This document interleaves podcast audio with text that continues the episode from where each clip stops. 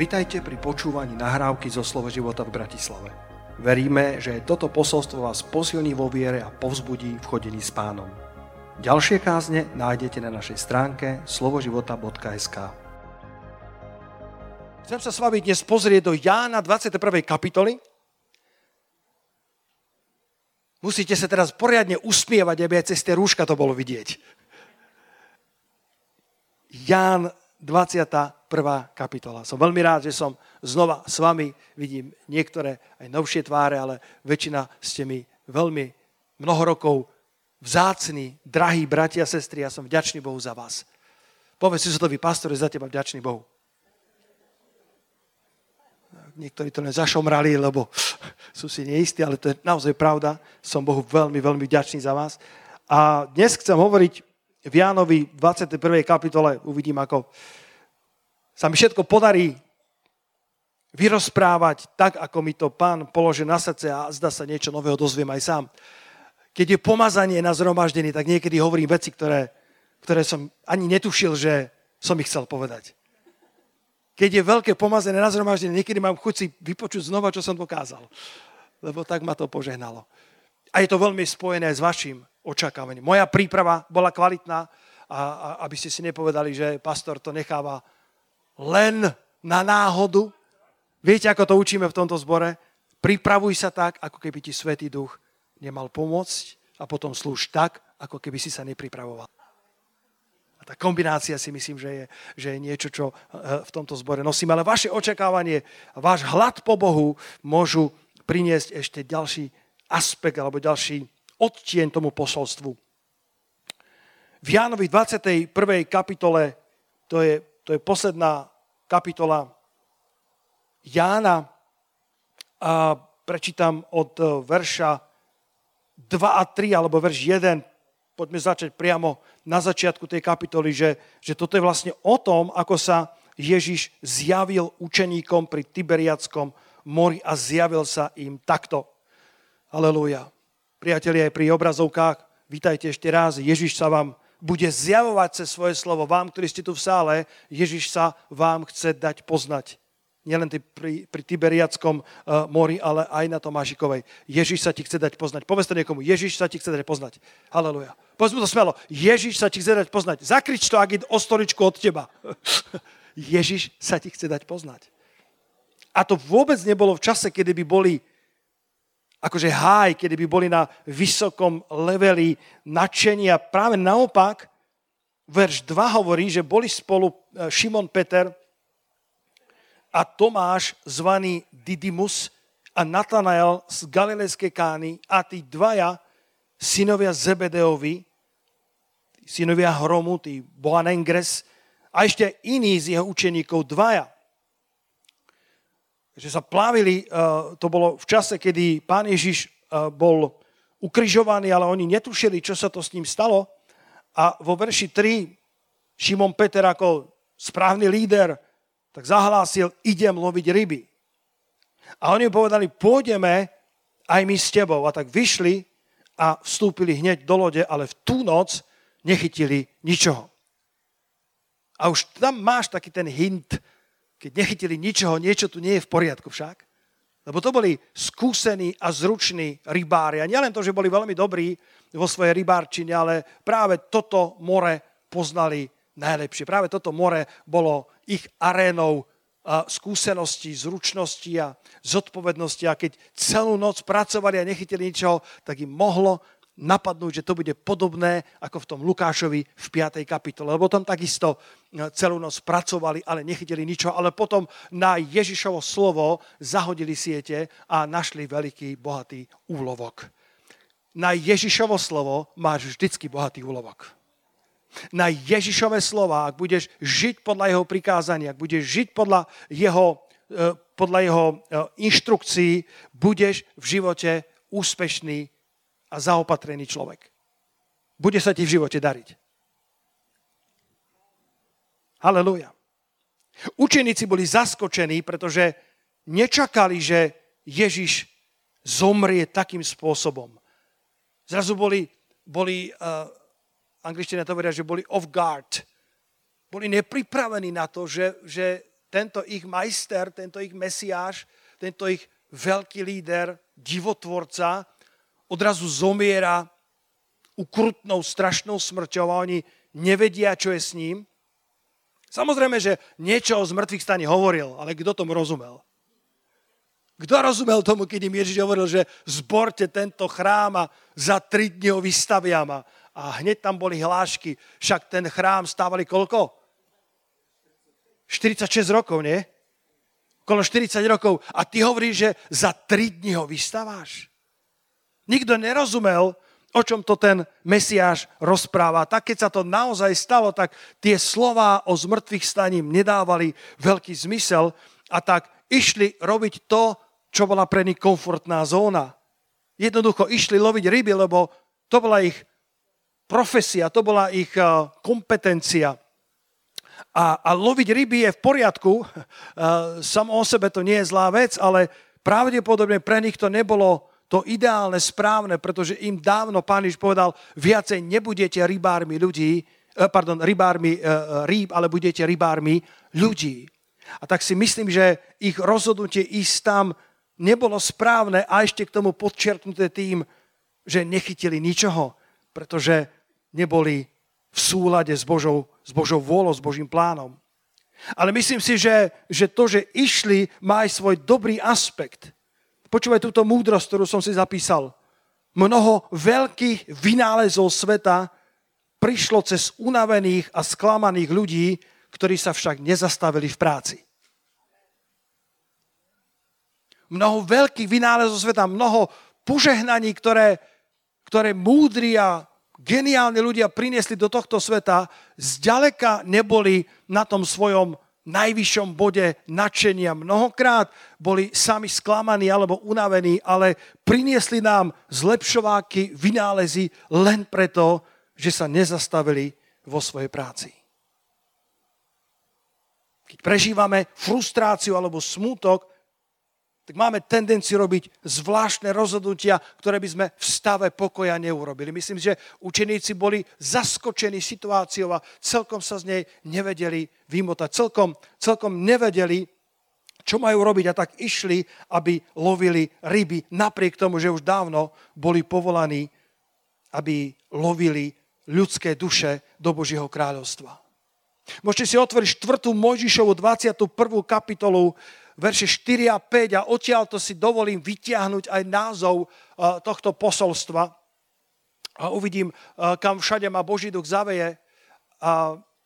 A nechal som si tento roháčkov preklad, ktorý má to slovo rušali sa. Kto, kto odpustí to, že tento pastor ešte stále používa roháčkov preklad?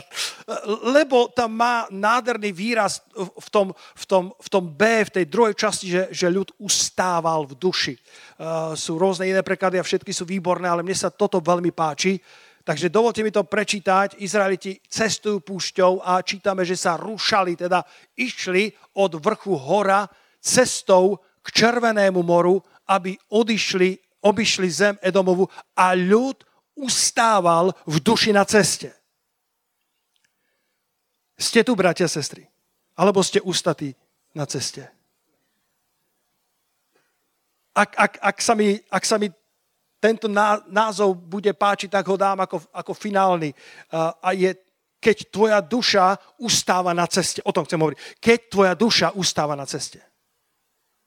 Tak ako tí učeníci, a to neboli žiadni začiatočníci však, tam bol Peter, tam bol Tomáš Didymus, ten, ktorý bol pri skriesení Lazara, najprv pochyboval, ale povedal, povedal poďme a zomrieme spolu s ním, nechápal nič, ale nakoniec tam bol a bol prítomný toho zázraku skriesení. A potom Tomáš, nevieme, či sa dotkol rán pána Ježiša, ale pán Ježiš mu dal tú možnosť, keď bol pochybujúci a, a povedal Tomášu, viacej nepochybuj, uh, viacej, viacej uh, nehľadaj iné riešenia.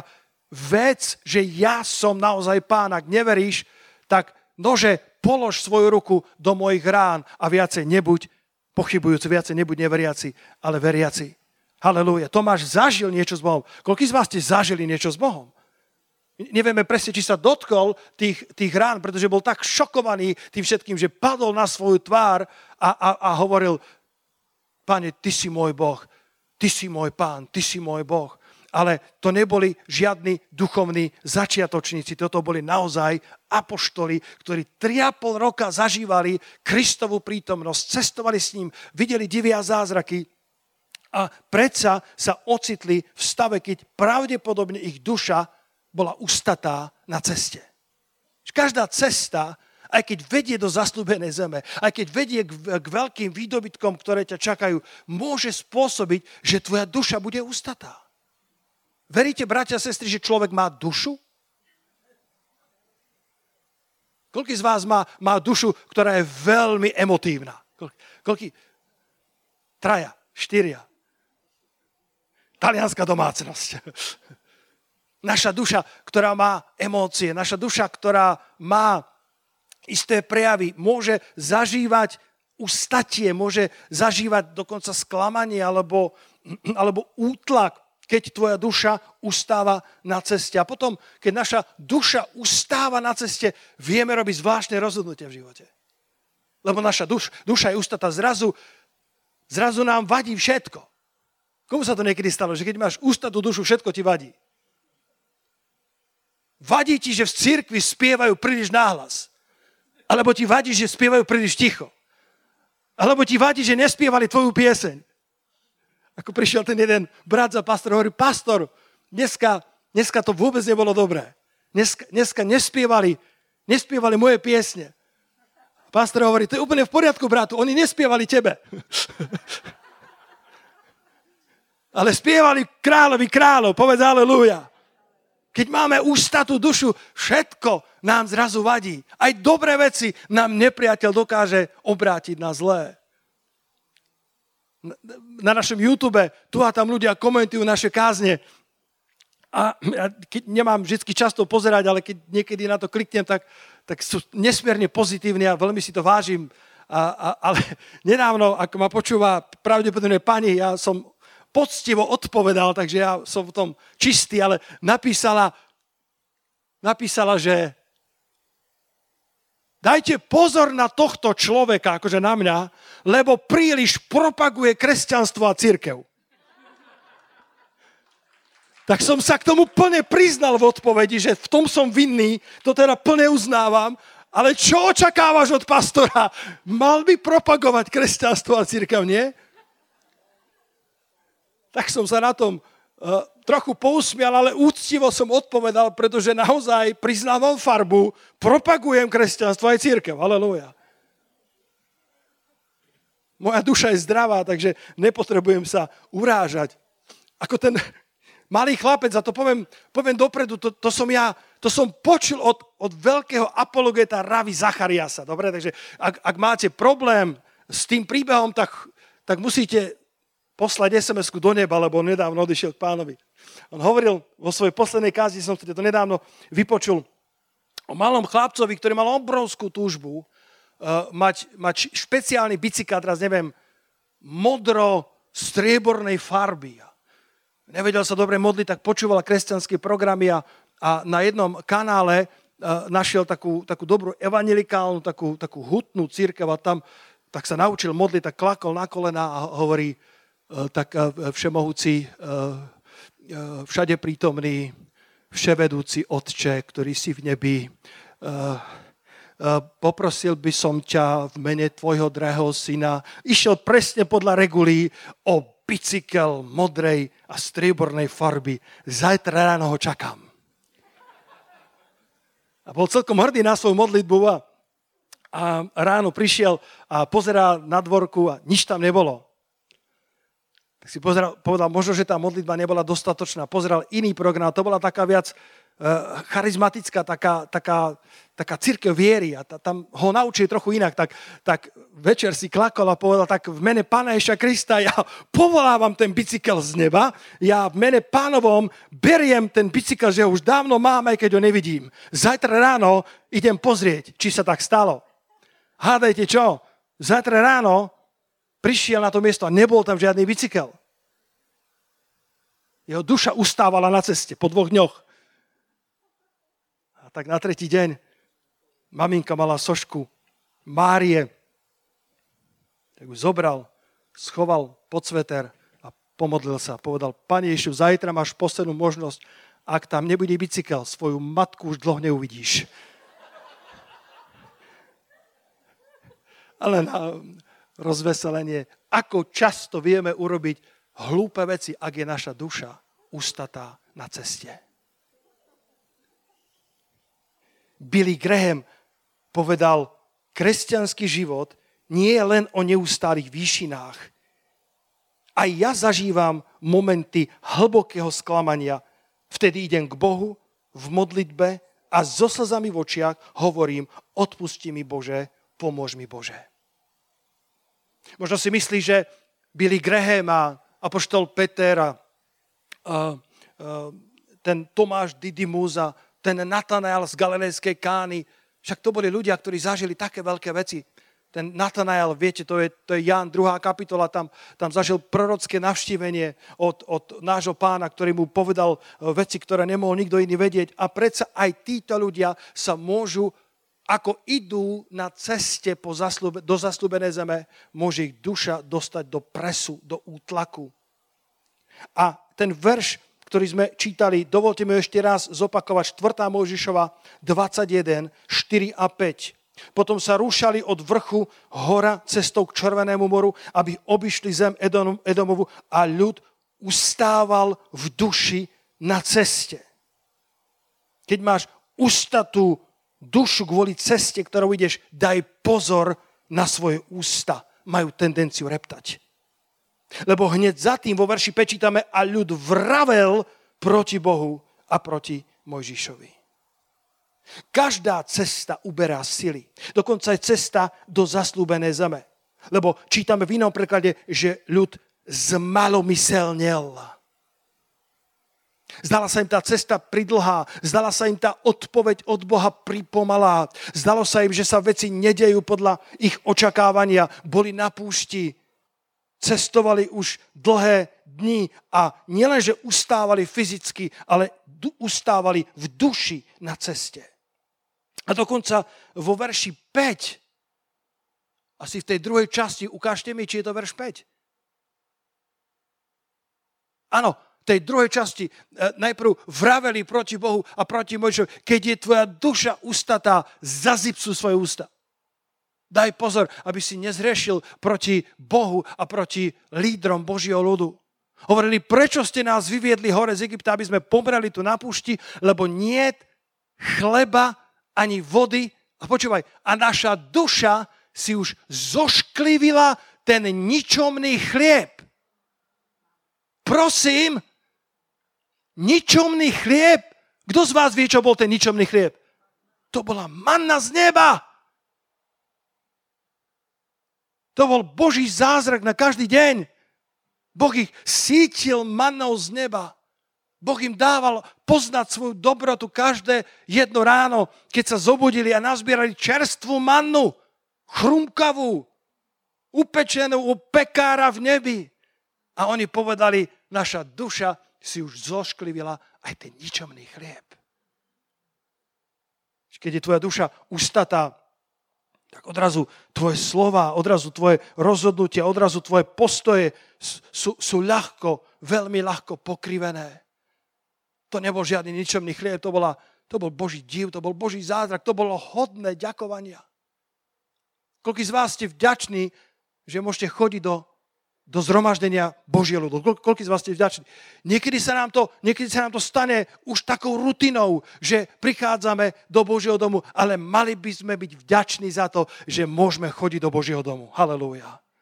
Mali by sme byť vďační za veci, ktoré možno kedysi boli pre nás zlatom, kedysi boli pre nás niečím nenahraditeľným a možno do nich vošla istá rutina, možno do nich vošla istá, istá bežnosť, istá obyčajnosť ale tie veci sú stále mannou z neba a nie len akýmsi ničomným chlebom.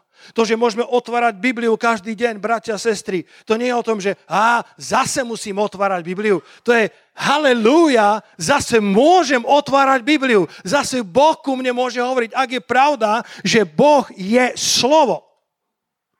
Ak je pravda, že to slovo sa stalo telom a, a, a prebývalo medzi nami a hľadili sme na jeho slávu ako na jednorodeného od Otca, ak je pravda, že toto je Ježiš v písanej forme, predstav si, že by večer k tebe prišiel Ježiš fyzicky. A ty by si povedal, pane, už je 10 hodín, chcem spať a obrátiš sa k stene a zaspíš. Kto z vás by to spravil? Alebo by si ho poslal k susedovi. Možno k svokre by si ho poslal. Halelúja. Ale ak je Božie slovo takto vzácne, ak je to Boh, ktorý k nám hovorí cez svoje slovo, ak je to Kristus, ktorý sa nám zjavuje cez svoje slovo, takto zďaleka nemôže byť ničomný chlieb, ale musí to byť stále vzácna manna z neba. Nedovolme, aby sa, aby sa veci, ktoré sú vzácne vo svojom, vo svojom originále Božom, zaprášili obyčajnosťou alebo rutinou, alebo tým, že, že pretože naša duša bola ustatá na ceste, tak už si viacej nevážime to, čo je hodné toho, aby sme si to vážili.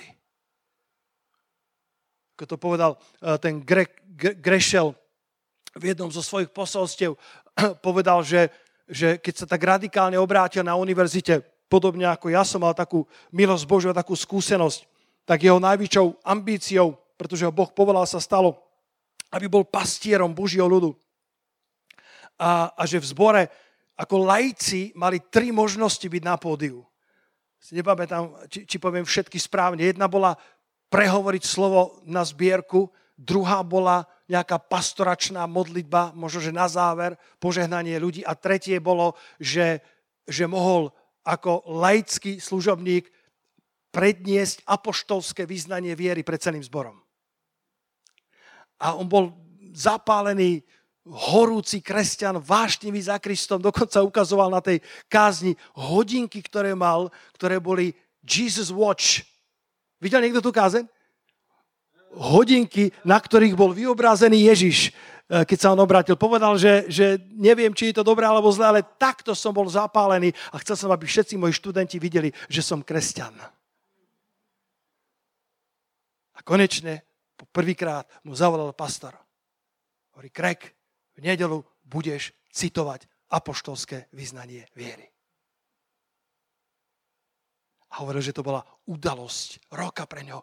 Modlil sa, postil sa a pozval celú svoju rodinu zo strany svojej, zo strany svojej snúbenice, bratranci, stovky kilometrov docestovali len, aby boli na zhromaždení, kde on 38 sekúnd citoval apoštolské vyznanie viery. A to bola vec. A urobil to s vášňou. Urobil to s radosťou. Urobil to so zápalom. Otázka nie je, čo robíš. Otázka je, pre koho to robíš. A, a predniesol to apoštolské vyznanie s, s, s hĺbkou, ktorá, ktorá tomu náleží. O pár rokov na to, ten, myslím, že pastor išiel do dôchodku, tak on sa stal pastorom a, o tri roky na to išli do zhromaždenia už jeho manželka, Amy, už bola jeho manželka, nielen snúbenica, a pýta sa ho, čo je dnes tvoja služba v cirkvi? A on povedal, dneska mám, mám citovať apoštolské vyznanie viery.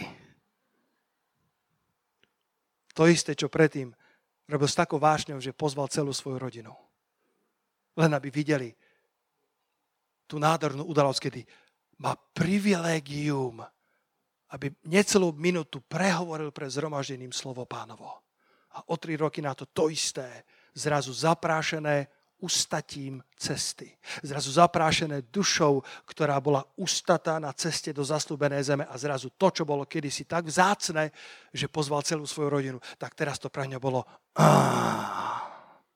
mám len citovať apoštolské vyznanie viery.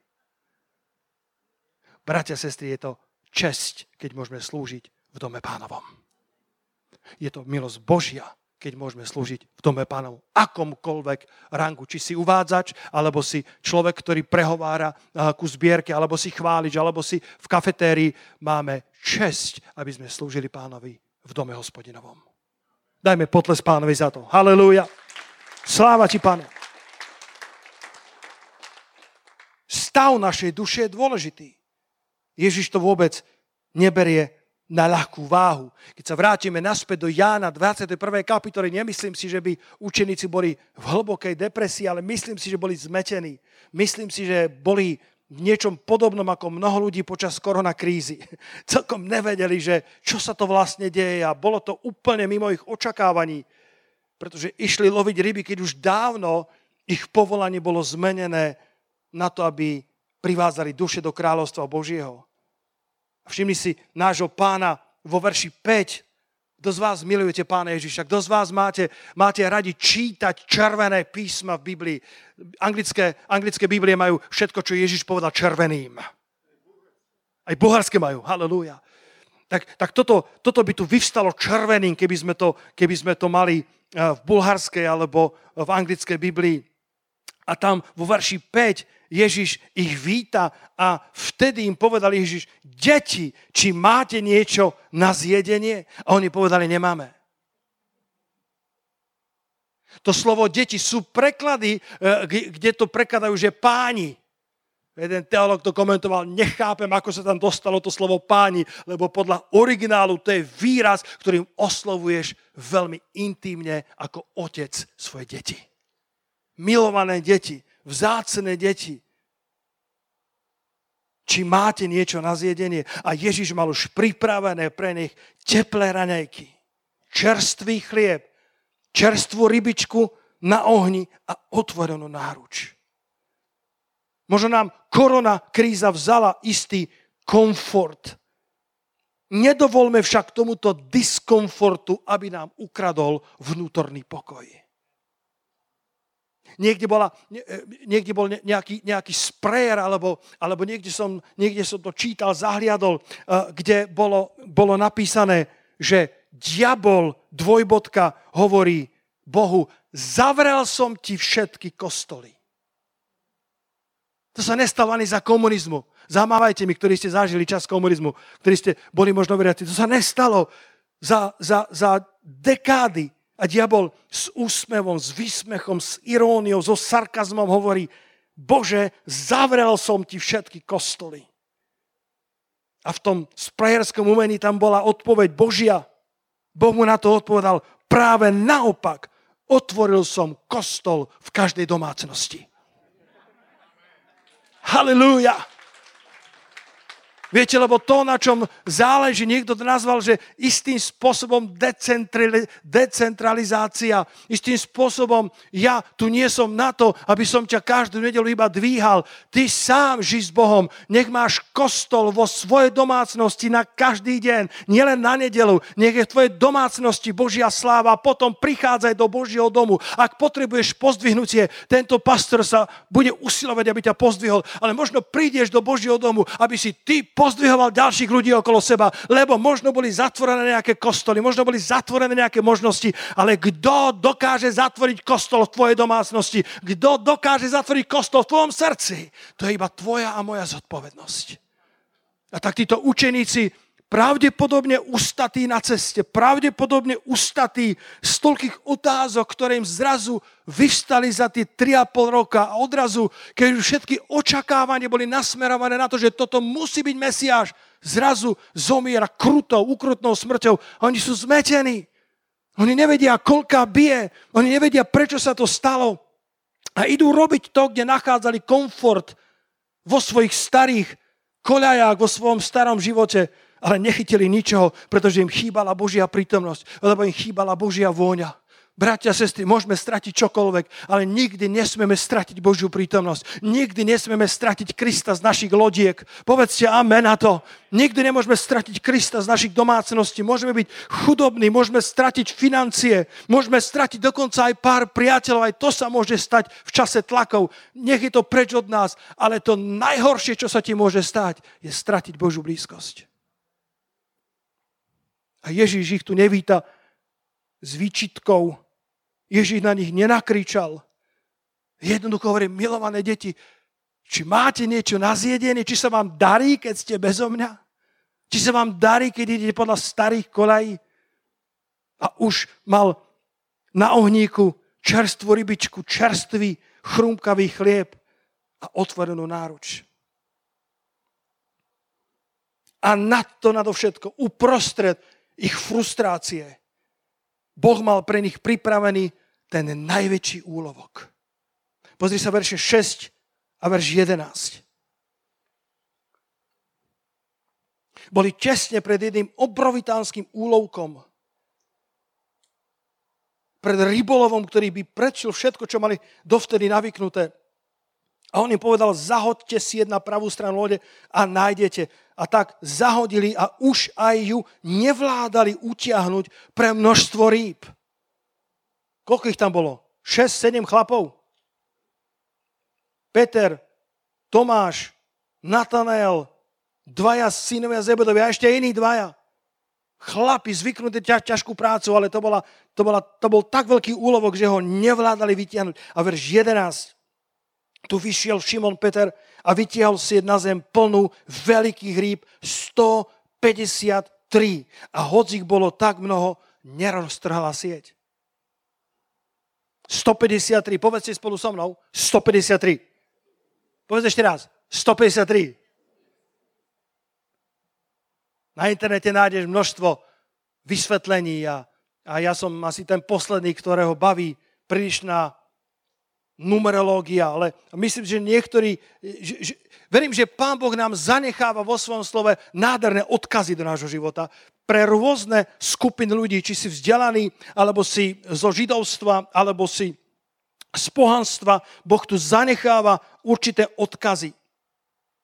V 4. storočí bol jeden Eh, cirkevný otec, ktorý sa volal Hieroným, alebo teda jeden z tých eh, veľkých božích mužov 4. storočia, ktorý tvrdil, že 150 rýb za jeho čias symbolizovalo 153 druhov rýb, ktoré vtedy poznali.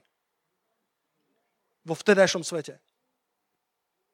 A tento Hieronym hovorí, že tá, to číslo 153 môže symbolizovať, že Boh chce v posledných časoch získať pre väčší život všetky národy a všetky etnické skupiny, ktoré kedy existovali.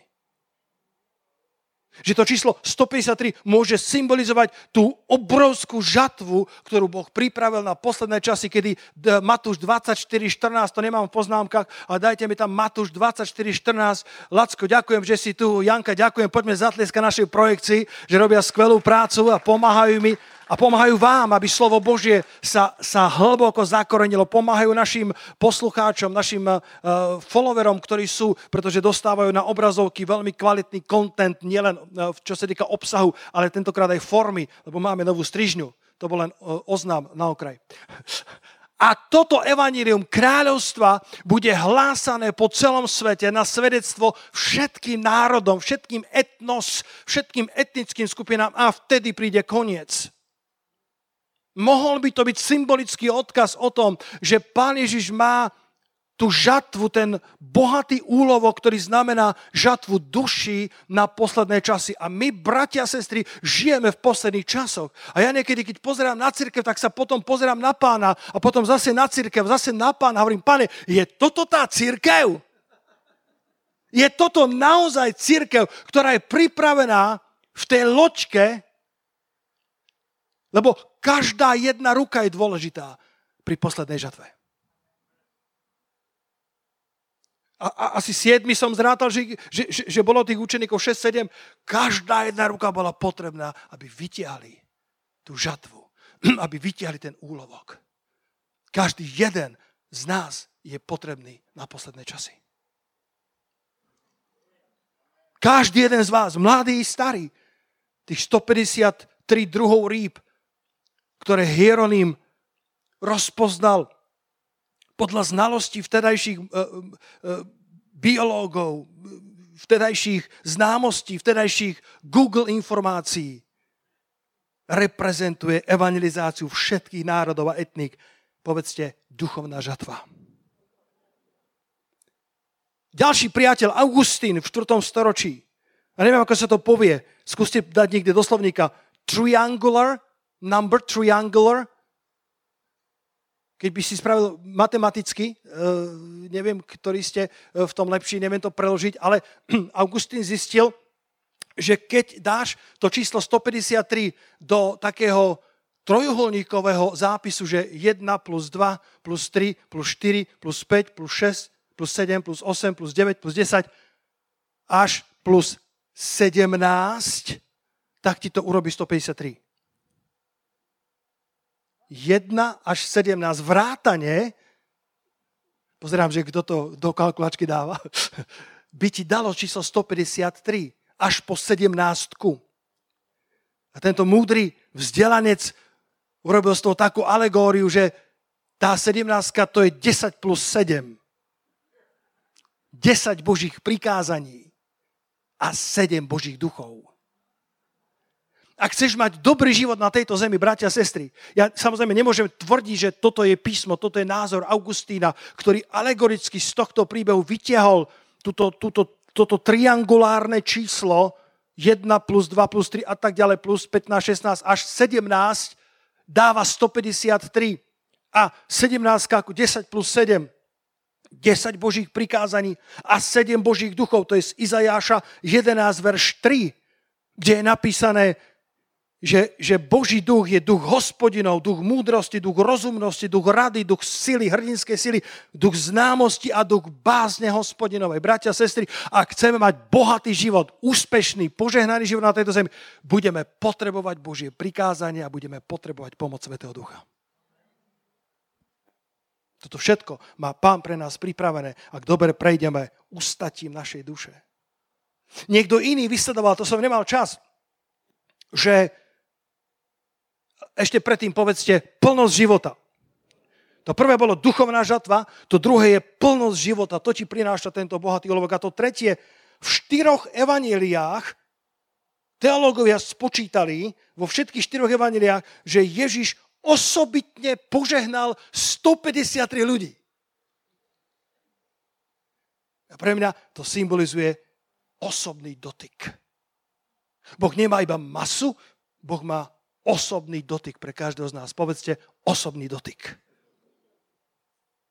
A štvrtá myšlienka, Archimedes, ktorý žil v 3. storočí pred Kristom, je z najslavnejších, pravdepodobne najväčších matematikov, tak mnohokrát práve z jeho výpočtov vychádza číslo 153. A keď, Židia hľadajú znamenia, hľadajú divy, Gréci hľadajú múdrosť, tak sú takí, ktorí tvrdia, že Boh tu zanechal pre Grékov informáciu, pre ľudí z pohanského sveta, že Boh má pre nich múdrosť. Bratia a sestry, Boh má duchovnú žatvu, Boh má plno života, Boh má osobný dotyk a Boh má múdrosť pre každého z nás. Nech ťa nič nezastaví na ceste za Kristom. Lebo Boh má toto všetko pre nás, duchovnú žatvu, plno života, jedinečný Boží dotyk a Božiu múdrosť. Dobre sa pýta apoštol Pavel v Rímanoch vo 8. kapitole od verša 35. Kto nás odlúči od Kristovej lásky? A budú sa snažiť, ale vo svojej podstate súženie, úzkosť, prenasledovanie, hlad, nahota, nebezpečenstvo alebo meč, ako je napísané pre teba, nás usmrcujú deň čo deň, pokladajú nás za ovce na zabitie. Toto všetko však výťazne prekonávame skrze toho, ktorý si nás zamiloval. Nech prechádzame čímkoľvek milovaní. Možno sme ustatí na ceste vo svojej duši, ale nech sa nám nikdy nezoškliví manna. Nech nikdy nepovieme o veciach, ktoré sú sveté, že sú obecné. Nech nikdy nech sa nám nezaprášia naše manny z neba akýmsi prachom obyčajnosti, všednosti alebo rutiny a nech stále zostávajú vzácne. To, že môžeme chváliť pána v nedelu ráno a chváliš pána chválo celým srdcom. Halelúja. To, že môžeš mať domácu skupinku, to, že máš priateľov v cirkvi, váž si to nadovšetko. A ak už nič iné nepomáha, tak nezabudni na verš 37. Toto všetko však výťazne prekonávame skrze toho alebo kvôli tomu, ktorý si nás zamiloval. Bratia sestry, toto všetko stojí za to kvôli Ježišovi Kristovi. Môžeme zatleskať pánovi za to, halelu, toto všetko stojí za to. Výťazne prekonávame všetky naše ustatia na ceste a je to normálne, keď si tu a tam ustatý, nielen vo svojom tele, ale aj vo svojej duši. Ale posledná myšlienka na záver, tá, tá prvá bola, že, že že Pán Ježiš neberie stav tvojej duše na ľahkú váhu a že, že ti ponúka otvorenú náru, že, že prináša pokoj do tvojej rozbúrenej hladiny. A tá druhá je, že na bohatý úlovok budeš potrebovať dobrú posádku. Povedz niekomu, som rád, že si sa nalodil spolu so mnou. Sieť bola taká plná, že potrebovali všetky ruky, ktoré boli na loďke, ktoré boli na palube, aby vytiahli tú, tú sieť, aby vytiahli tú, tú veľkú žatvu. Keď nám Boh dá víťazstvo, tak je jedno, cez koho prišlo. Je to víťazstvo, ktoré patrí Ježišovi Kristovi. Keď nám Boh dá veľkú duchovnú žatvu, bratia a sestry, je jedno, kto kázal, je jedno, kto spieval, je jedno, kto bol pri dverách, lebo všetka sláva patrí Ježišovi Kristovi. Halelúja. Je úplne jedno, to je tímový duch. Tímový duch nezníži tvoju jedinečnosť. Tímový duch ne, nepopiera tvoje, tvoje, tvoje pridané hodnoty. Vďaka pánovi za to. Na to si v tom týme, aby si pridal niečo. Didymus Tomáš mal niečo. Natanel z Kány Galilejské mal niečo. Synovia Zebedeovi mali niečo, Peter mal niečo, dvaja ďalší učeníci bezmenní, ale niekde tam boli a boli dôležití na to, aby ťahli tú sieť, inak by ju nevyťahli a tá žatva by bola na zmar. Každý jeden z nás v tom týme je dôležitý, ale všetka sláva patrí Ježišovi Kristovi. Všetka sláva patrí Ježišovi Kristovi. Všetka sláva patrí vždy a len jemu. Ak si toto zachováš, tak potom dokážeš bežať, aj keď tu a tam tvoja duša bude ustatá, pretože nie vždycky budú, budú tvoje skutky docenené, ale aj tak všetka sláva patrí Ježišovi. Neviem, či pozeráte, či ste niektorí fanúšikovia futbalu. Sa zastavil futbal na niekoľko mesiacov kvôli koronakríze a, a teraz sa postupne rozbiehajú ligy a stala sa taká veľká vec pre FC Liverpool, ktorý má to hymnu, že you will never walk alone. Až taká kresťanská, že nikdy nepôjdeš sám. A to je velikánsky klub v, v anglickej Premiership alebo Premier League a 30 rokov napriek tomu, že mal takú obrovskú históriu, nezískal žiadny titul. A pred 4 či 5 rokmi tam prišiel nový tréner, že Jürgen Klopp, strašne sa podobá na Hanesa Líbeho, tiež z Nemecka, 7 rokov trénoval Borisu Dortmund a tento málo známy klub v európskych uh, kuloároch pozdvihol na, na, na top úroveň a tak ho Liverpool kúpil a a na prvej tlačovke boli všetci nadšení, ten Jürgen Klopp tam prinášal úplne iného ducha alebo úplne inú atmosféru. Bol to veľmi obyčajný tréner, veľmi obyčajný, žoviálny človek, ktorému išlo o tým a nie o jeho zviditeľnenie. Povedal, povedal, že otázka nie je, že ako ma vítate, eh, keď prichádzam. Otázka je, eh, čo budete robiť, keď budem odchádzať, akým, akú vôňu, akú prácu po sebe zanechám. A ak trošku sledujete e, fotbal, tak existuje taký slávny tréner, ktorý sa volá José Mourinho. Pozná niekto to meno? E, kedy si, dokázal z FC Porto získať Ligu majstrov s úplne s málo známym klubom a potom sa stal veľmi slávnym a veľmi dobre plateným trénerom. A on buď si sám sebe dal, alebo mu to dali novinári, že special one. Ja špeciálny, Jose Mourinho. A na tej tlačovke tam nejaká debata prišla, ja som si ju pozrel pre istotu, aby som to správne citoval. A tento Jürgen Klopp hovorí, viete čo, ja pochádzam z priemernej rodiny, ja som bol iba priemerný fotbalista, nekoučoval som také veľké kluby, ale ak ma chcete spoznať, tak ja nie som žiadny special one, ja som len normálny one. A po 30 rokoch s Liverpoolom získal titul s náskokom, neviem, či 28 bodov, ešte 7 kôl pred koncom súťaže. Verím, že je to aj kvôli tomu, že je to tímový hráč. Ak mi dovolíte túto paralelu pre nás, bratov, ktorí fotbalu rozumieme. A verím, že aj niektoré sestry. Že, že, že to, čo je dôležité, tú slávu si vezme aj tak Ježiš Kristus. My sme tímoví hráči. My sme na tej palube, aby sme urobili svoju časť, ale ten úlovok je Kristov. On povedal, zahoďte na pravú stranu. Ja mám na to dve vysvetlenia. Buď povedal rybám, aby tam doplávali, alebo predvedel, že tam sú ryby a povedal, zahoďte na pravú stranu, lebo tam bude bohatý úlovok. Či to bolo tak, alebo onak je to zázrak. Chceš bohatý úlovok vo svojom živote? Chceme získavať duše pre Krista? Chceme mať plnohodnotný život na tejto zemi? Halelúja. Chceme osobné dotyky, chceme Božiu múdrosť. Bratia a sestry, bez Krista to nepôjde. Bez Krista neulovíme ani so svojou najlepšou zručnosťou takýto bohatý úlovok. Budeme potrebovať Krista. Na záver, Marek, druhá kapitola, tu skončím. Dovolte mi len preskočiť na tretiu pasáž písma. Prvá bola Ján, 21. kapitola. Učeníci ustali na, na ceste vo svojej duši. Kristus ich príjma a oslovuje ich milované deti. Potom sme sa pozreli na chvíľku do 4. Mojžišev 21, kde ľud cestuje a je ustatý na, na, na duši a zošklivuje si mannu, ktorá bola pre nich stále mannou, ale zrazu v ich očiach bola ošklivým chlebom. Ničomným chlebom.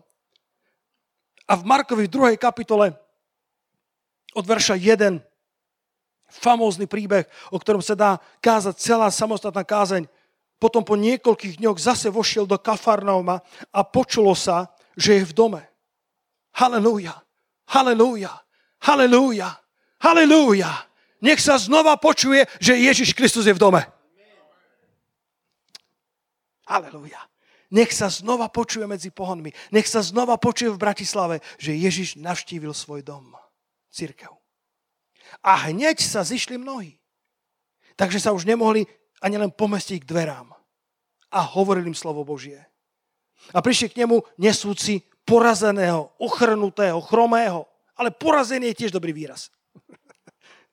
si porazený. Dneska ťa chceme priniesť ku Kristovi, ktorého štyria niesli. Povedz si štyria. Ďaká Bohu za priateľov tohto chromého človeka. A keď sa pre zástup nemohli približiť k nemu, odkryli strechu tam, kde bol a prelúpiac sa spustili ložu na ktorej ležal ten ochrnutý, ten porazený. A keď videl Ježiš ich vieru, počiarkni si to, a keď videl Ježiš ich vieru, je možné vieru vidieť?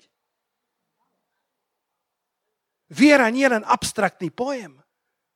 Viera nie je iba idea, viera nie je iba niečo, čo sa odhráva v akomsi mentálnom svete. Viera je hmatateľná, viera hýbe horami, viera dokáže uzdraviť chorých. Viera stále funguje, bratia a sestry. Viera v Krista, viera v meno Ježiš dokáže utúžiť zdravie človeka. A Ježiš, keď videl ich vieru, povedal porazenému, tomu chromému, synu, odpustené sú ti tvoje hriechy. A potom ho uzdravil, aby videli, že syn človeka má moc nielen odpúšťať hriechy, ale aj uzdravať chorých.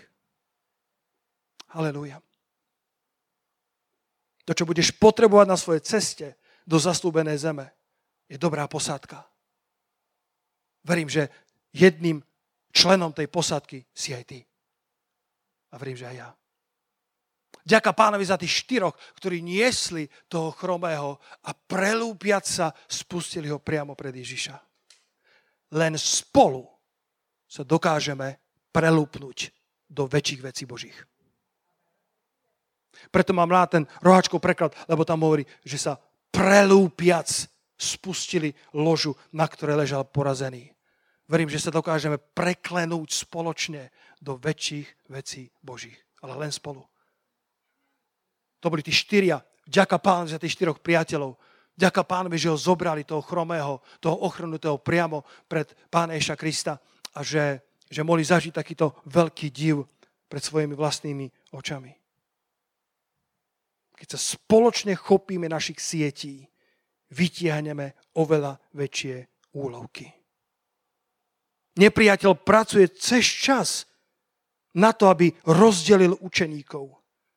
Keby mali hádky, kto z nich je väčší, nemali by čas na vytiahnutie sietí. Keby títo štyria sa nevedeli dohodnúť, keby títo štyria zápasili o to, kto bol ten, ktorý priviedol toho chromého pred Ježiša, tak by neuvideli zázrak. Bratia a sestry, keď pozerá pán Ježiš na nás dnes ráno na toto miesto, či vidí vieru? Či vidí jednotu? Či vidí, ako sú srdcia spojené v láske v jedno? Lebo tam, kde je jednota ducha, tam prikázal požehnaniu a životu až na veky. Poďme sa spolu postaviť. Ešte mal som pár myšľok, ale tuto skončím, lebo Boží duch ma vedie do inej cesty. Kopar tafatária, poďte chváliči. Or tafa parada daja. Halelúja. Keď Ježiš pozerá na nás, či vidí vieru, či vidí čisté srdcia, lebo len vtedy môžeme prelupnúť na nový level, na novú úroveň, len vtedy môžeme prísť priamo pred Ježiša, lebo je napísané, že toho chromého spustili priamo pred Ježiša. Haleluja. Sámko, môžeš trošku hrať. O, kaparandara fabaradaja. Haleluja. Tá 153, možno by sa tá kázeň mohla volať 153. Haleluja. Ale tá symbolizuje toľko nádherných pravd. Symbolizuje Božiu túžbu dať nám duchovnú žatvu. Symbolizuje plno života, ktorá je v Kristovi. Ako je napísané, že hojnosť blaženosti je v jeho prítomnosti. Hojnosť radosti je po jeho pravici a v jeho prítomnosti. Existuje radosť, keď sa ti v živote darí, existuje radosť, keď sa ti podarí niečo, čo si dlho plánoval. Ale tá hojnosť radosti je len v jeho prítomnosti. Má pre nás osobný dotyk, jedinečný, ako keby nikto iný tu nebol, iba ty. A potom má pre teba múdrosť má pre teba cestu, ktorou máš ísť. Halelúja. Korta faparateja. Ó, pane, chválime ťa za, za to, že môžeme, môžeme v rámci tej posádky, každý sme iný, pane, je tam, je tam Tomáš Didymus, je tam Natanel z Galileje, synovia Hromu, Petros, líder. Každý z nás sme iný, pane, ale tá posádka je nevyhnutná na bohatú žatvu aby sme dali do poriadku svoje životy, aby sme, aby sme boli platnou súčasťou týmu, aby sme boli tými, ktorí pridávajú a nie uberajú silu. Pretože tá sieť si bude vyžadovať plné nasadenie. Tá sieť si bude vyžadovať plnú koncentráciu a spoluprácu celej posádky. Halelúja. Korta, fapa, rantaria. Modlíme sa chvíľku, milovaní, poďme pred pánovu tvár. Pane môj, ak si toto povážil za církev posledných čias, ty si Boh, ty vieš. Títo učeníci netušili o sebe, akí budú dôležití. Títo učeníci netušili, že jedného dňa budú ich listy súčasťou kánonu. Netušili, že budú súčasťou Svetého písma. Netušili, že ich mená budú zapísané zlatými písmenami v histórii ľudstva. Jednoducho išli za Kristom. A išli za tebou, aj keď boli zmetení. Nezastavili sa. Nezložili zbraň, ale pokračovali ďalej v ceste a, a ty si ich nasmeroval, ty si ich uzdravil, ty si napravil ich duše a potom si im dal ten bohatý olovok, ktorý alegoricky, prorocky a symbolicky môže zastupovať žatvu posledných čias. Orta fa parandaja. Halelúja. Halelúja, pane. Halelúja, pane. Každý z nás je na tej palube dôležitý. Každý z nás, ako žijeme, ako dýchame, ako rozmýšľame, druh o druhovi. To všetko, pane, sa počíta. A to všetko rozhoduje o tom, či celá sieť bude vyťahnutá alebo či niektoré ryby budú, budú stratené. Ale ja sa, pane, modlím za túto posádku, aby sme spoločne mohli prísť k tomu bohatému a veľkému úlovku a, a mohli byť súčasťou, pane, toho najväčšieho vyliatia Svetého Ducha, ktoré kedy svet videl. O, kaparta, kaparája. O, pane, tu, tu ti dávame svoje duše Nože prednes pánovi svoju dušu, nože mu odovzdaj, ak si bol ustatý na ceste, ak si bol ustatý z toho, čo všetko sa odohrávalo okolo teba, nože odovzdaj svoju dušu pred pánovu tvár A popros aby on priniesol potešenie, lebo on je expertom na to, lebo je napísané, že my máme tešiť tých, ktorí sú súžení akýmkoľvek súžením, lebo sami sme potešovaní od pána, lebo sami sme potešovaní v našich vlastných súženiach. Kto nás odlúči od lásky Kristovej? Kto? Veď my predsa statne výťazíme, s prevahou výťazíme nad všetkým tým, čo sa nám deje kvôli Ježišovi Kristovi, ktorý si nás zamiloval. Halelúja, pane. Halelúja, pane, my bežíme za tebou. My bežíme kvôli tvojmu poslaniu, aj keby sme nerozumeli, aj keby sme boli načas zastavení, zmetení a neistí, ale my vieme, pre koho to robíme. My vieme, že ty si pánom svojej žatvy. Halelúja. A raz budeš oceňovať všetkých ľudí spravodlivo. Or Shabartaja. Bratia a sestry, nikdy nevieš, čo spôsobí tvoja vernosť. Tvoja vernosť sa počíta. Môžete povedať amen na to. Okolo roku 1800 bol jeden malinký zbor v Škótsku. Bol tam starší pastor, ktorý už bol pred dôchodkom a posledný rok nikoho nedokázal získať pre Krista. A tak staršostvo toho zboru povedalo, nie si dobrý pastor. A tak mu ponúkli, aby abdikoval. Lebo jediného, ktorého získal, bol, bol 9-ročný chlapec. Ale to sa nepočítalo. Ako raz D.L. Moody povedal, sa opýtali, to bol evangelista, povedali, koľko ľudí bolo spasených. On povedal, 2,5. A ľudia s porozumením hovoria, myslíš dvaja dospelí a jedno dieťa? A hovorí, dve deti a jeden dospelý. Lebo dieťa má pred sebou celý život. A tento škótsky pastor so smutkom odišiel do dôchodku, ale tohto 9-ročného, ktorého rodičia opustili, si zobral k sebe. A staral sa o ňo. Bol mu otcom, bol mu mentorom, bol mu lídrom, bol mu priateľom, bol mu všetkým. A história by tento príbeh zaprášila prachom. Ale viete, kto bol ten malý chlapec? Z neho vyrástol jeden z najväčších teológov, ktorý sa volal Moffat. Ak čítate anglické preklady Biblii, možno poznáte Moffatov preklad. A tento Moffat bol tak slávny teológ, že, že chodil po univerzitách a, a, a, a kázalo misii, kázalo evangelizácii a, Jedného dňa v zadnej rade jednej univerzity, bolo asi tisíc študentov tam, sedel mladý muž, ktorý sa volal David Livingstone. A keď počul kázanie tohto zapáleného mofata, ktorý povedal, sú, sú tisíce dymov indiánskych osád a nikto k ním nejde. David Livingstone počul Boží hlas, počul Božie volanie a povedal, ja k ním pôjdem a stal sa jedným z najväčších misionárov všetkých čias. Všetko to začalo jedným neúspešným pastorom, ktorý bol verný pánovi. A história by na ňu zabudla, keby nebolo Moffata a Livingstona. A možno ty nikdy nebudeš mať Moffata ani Livingstona, ale Boh bude pamätať tvoju vernosť a jedného dňa ťa odmení spravodlivo. Halelúja.